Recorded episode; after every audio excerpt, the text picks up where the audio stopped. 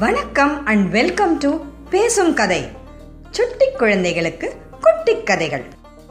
ரொம்ப காலத்துக்கு முன்னாடி நம்ம பாரத தேசத்தோட வடக்கு பகுதியில் அதாவது இப்போ இருக்கிற நார்த் இந்தியாவில் கோசல தேசம்னு ஒரு நாடு இருந்தது. அந்த நாட்டுக்கு கேபிட்டலா அயோத்தியா அப்படிங்கிற ஒரு சிட்டி இருந்தது. அயோத்தியானா அயோத்தியா. யுத்தத்தால வெல்ல முடியாத நகரமா இருந்தது. அதாவது அந்த நாட்டுக்கு எதிரிகள்ங்கிறவங்களே யாரும் கிடையாது. அந்த நாட்டை யாராலையும் கைப்பற்ற முடியாது. இந்த நாட்டை சூரிய குலத்து அரசர்கள் ஆண்டு வந்தாங்க.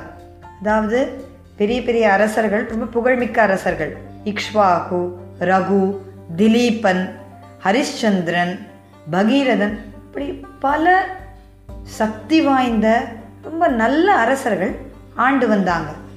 இந்த நாட்டில் கடைசியா தசரதன் ஒரு மகாராஜா இருந்தார். இந்த தசரத மகாராஜாவும் அவருடைய முன்னோர்கள் மாதிரியே ரொம்ப யுத்தத்தில் சிறந்தவர். அதே அளவுக்கு மக்கள் மேலே அன்பு கொண்டவர். ரொம்ப தர்மவானான அரசர். தன்னுடைய மக்களை மிகவும் நல்லபடியாக பார்த்துக்கிறவராக இருந்தார். அவருக்கு மூணு மனைவிகள் இருந்தாங்க. கௌசல்யா சுமித்ரா கைகேயி அவங்க மூணு பேரும் ரொம்ப நல்ல பெண்கள். அவர்களோட அவர் சந்தோஷமாக இருந்துட்டு இருந்தார். அவருடைய நாட்டில் எதுக்குமே குறையில்லை. எல்லா மக்களும் ரொம்ப திருப்தியோட அவங்க அவங்களுக்கு என்னென்ன கடமைகள் இருந்ததோ நல்லபடியாக செஞ்சுட்டு வந்திருந்தார். ஆனால் ரொம்ப காலம் கழித்து மகாராஜா தசரத மனசில் ஒரு குறை இருந்தது. அவருக்கு குழந்தைகளே இல்லை. அட நமக்கு அப்புறம் இந்த குலமானது அப்படியே அழிஞ்சு போயிடுமா? நமக்கு குழந்தைகளே இல்லையே நமக்கு அப்புறமா யார் அரசனாகிறது? அப்படிங்கிறதுல மகாராஜா தசரதருக்கு ரொம்ப கவலை வந்தது. உடனே அவர் தன்னுடைய குலகுருவான மகரிஷி வசிஷ்டர் கிட்ட தன்னோட குறைய சொன்னார். இதற்கு நம்ம என்ன பண்ணலாம் அப்படின்னு கேட்டார். இப்போ மகரிஷி வசிஷ்டர் இதுக்காக நீ ஒரு யாகம் பண்ண. இந்த யாகம் பண்ணால் நல்லபடியான நல்ல அறிவுள்ள புதல்வர்கள் உனக்கு பிறப்பாங்க அப்படின்னு சொன்னார். இப்போ நிறைய பேருக்கு ஒரு டவுட் இருக்கும். யாகம் பண்ணால் நம்ம நினச்சதெல்லாம் நடக்குமா அப்படின்னு. இதுக்கு நான் எனக்கு தெரிஞ்ச அளவு ஒரு சின்ன ஒரு எக்ஸ்ப்ளனேஷன் கொடுக்குறேன். அதாவது இந்த பிரபஞ்சமே ஒலி அதிர்வுகளால் தான் ஆனது.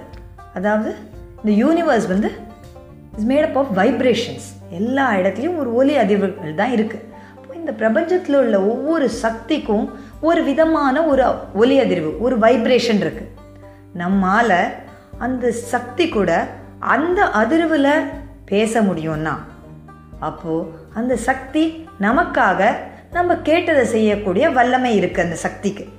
அப்போது இந்த மாதிரி ஒலி அதிர்வுகளை தான் மந்திரங்கள் அப்படின்னு சொல்கிறாங்க அப்போது சரியான ஒரு ஒலி அதிர்வு அதிர்வை வச்சு நம்மளால் ஒரு பிரபஞ்சத்தில் ஒரு சக்தியோடு பேச முடிஞ்சால் நமக்கு தேவையான உதவிகளை அதால் செய்ய முடியும்.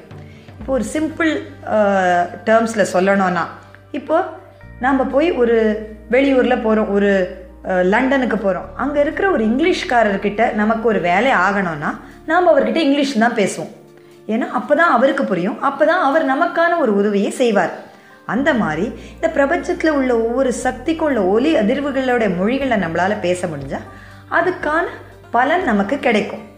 அப்போது இந்த மந்திரங்களை சரியாக சொல்லணும். அதாவது தப்பாக சொல்லிடக்கூடாது. நம்ம போய் இங்கிலீஷ்காரர்கிட்ட நம்ம இங்கிலீஷ் நினச்சிட்டு சைனீஸில் பேசணும்னா அவருக்கு ஒன்றுமே புரியாது. அவர் பாட்டு போயிடுவார் இது ஏதோ வளர்றான்னு நினச்சிட்டு. அப்போது சரியான மந்திரங்களை சரியான உச்சரிப்பில் சொல்லணும். அதனால தான் அந்த காலத்தில் மந்திரங்கள் வாய்மொழியாக சொல்லப்பட்டது. இது எங்கேயும் எழுதி வச்சு படிக்கலை. ஒரு குரு கிட்ட போய் ஒரு சீடர் கற்றுப்பார் அப்போ குரு சொல்லுவார் இதை சரியாக சொல்லு இந்த இடத்துல அழுத்தம் கொடு இந்த இடத்துல சத்தமாக சொல்லு அப்படின்னு சரியான உச்சரிப்போடு சொல்லுவார். அப்போது அந்த கரெக்டான அந்த வைப்ரேஷனை அந்த சீடர் வாங்கிப்பார். அவர் சொல்கிற மந்திரம் பலிக்கும். இப்போது சரியாக சொல்லணும் கரெக்டாக ப்ரனவுன்ஸ் பண்ணணும்.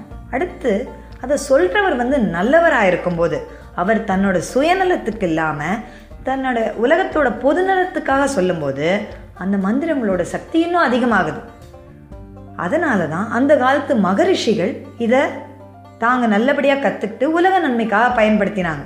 அவங்க எந்த மகரிஷியும் தான் பெரிய அரசனாகணும் தான் ரொம்ப சக்திசாலி ஆகணும் தான் பெரிய கோடீஸ்வரன் ஆகணும்னு யாகமோ மந்திரமோ சொல்லலை. அவங்க இந்த உலகத்தில் இருக்கிற எல்லா உயிர்களும் நல்லபடியாக இருக்கணும். அப்படிங்கிறதுக்காக தான் மந்திரங்கள் சொன்னாங்க. அப்போது அவர்கள் மூலமாக சரியான உச்சரிப்போடு சொல்லப்படுற மந்திரங்களுக்கு நல்ல பலன்கள் கிடைத்தது. இப்போ மந்திரம் சொன்னால் மழை பெஞ்சுது அப்படின்னா அதுக்கு காரணம் அவர்கள் சரியான விதத்தில் அந்த மந்திரங்களை உச்சரித்தாங்க இதுதான் மந்திரங்களோ இல்லை யாகங்களோ செய்யறதுக்கா மந்திரங்கள் சொல்கிறதுக்கு யாகங்கள் செய்யறதுக்கான பலன். சரி இப்போ கதைக்கு வருவோம். இப்போ வந்து இந்த மாதிரி ஒரு யாகம் செய்யலாம் அப்படின்னு முடிவு பண்ணிட்டாங்க. அதுக்கான ஒரு சரியான தேர்வு நல்ல அதை நல்லா தெரிஞ்ச ம- ஒரு மகரிஷி செய்யணும் அப்படின்னு முடிவு பண்ணாங்க. அதுக்கான மகரிஷியை ரிஷி ஸ்ருங்கரை ரிஷி ஸ்ருங்கரை தேர்ந்தெடுத்தாங்க. இந்த ரிஷி ஸ்ருங்கர் யாரு? அவர் எவ்வளவு சக்தி வாய்ந்தவர்? அதை முதல்ல நம்ம தெரிஞ்சுக்கணும். இந்த கதை உங்களுக்கு பிடிச்சிருந்தா இது போல நிறைய கதைகள் கேட்க பேசும் கதை யூடியூப் சேனலுக்கு சப்ஸ்கிரைப் பண்ணுங்க. நன்றி வணக்கம்.